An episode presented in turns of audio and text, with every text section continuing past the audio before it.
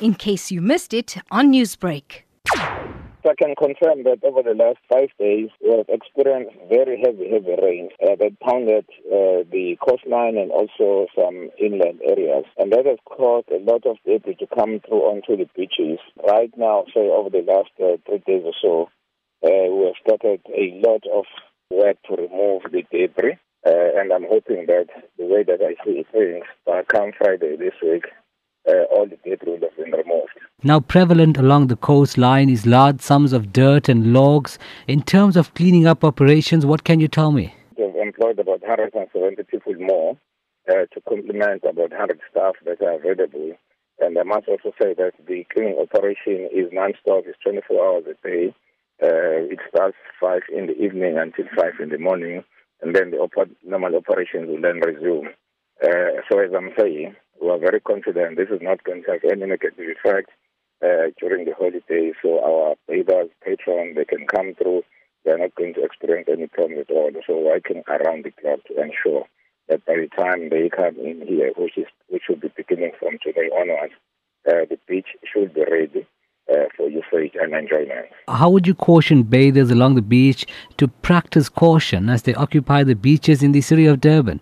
They must ensure that they only swim in areas that are demarcated by the life saving guard. In case they are told to move, they must uh, obey the instructions with immediate effect uh, and move to those areas. And then also, secondly, we want to warn them not to swim outside of the bathing hours because that's when our lifeguards are no longer uh, at work by the time. And then also want to um, um, assure them that there is enough security personnel that have been engaged by the municipality, uh, quite big numbers actually, so they, they, they are secured.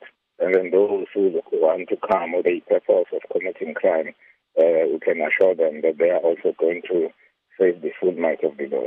Now, another problem is vagrants along the Durban beaches. How, what is the municipality doing to deal with that? We have a very um, a non-stop uh, program to deal with that. In actual fact, um, for us, it is no longer a major problem. Uh, we don't only deal or face this problem during the Christmas period. Uh, but for us, it's a way, um, almost all the, in fact, every day uh, where we deal with the issue. So it's no longer an issue too much of a problem in actual fact. And then secondly, uh, we want to inform the public that we do have uh, cameras that are on 24-hour operation. Uh, we can zoom in into any situation that we suspect uh, and also to any individual um, and our staff on the ground. Newsbreak, Lotus FM, powered by SABC News.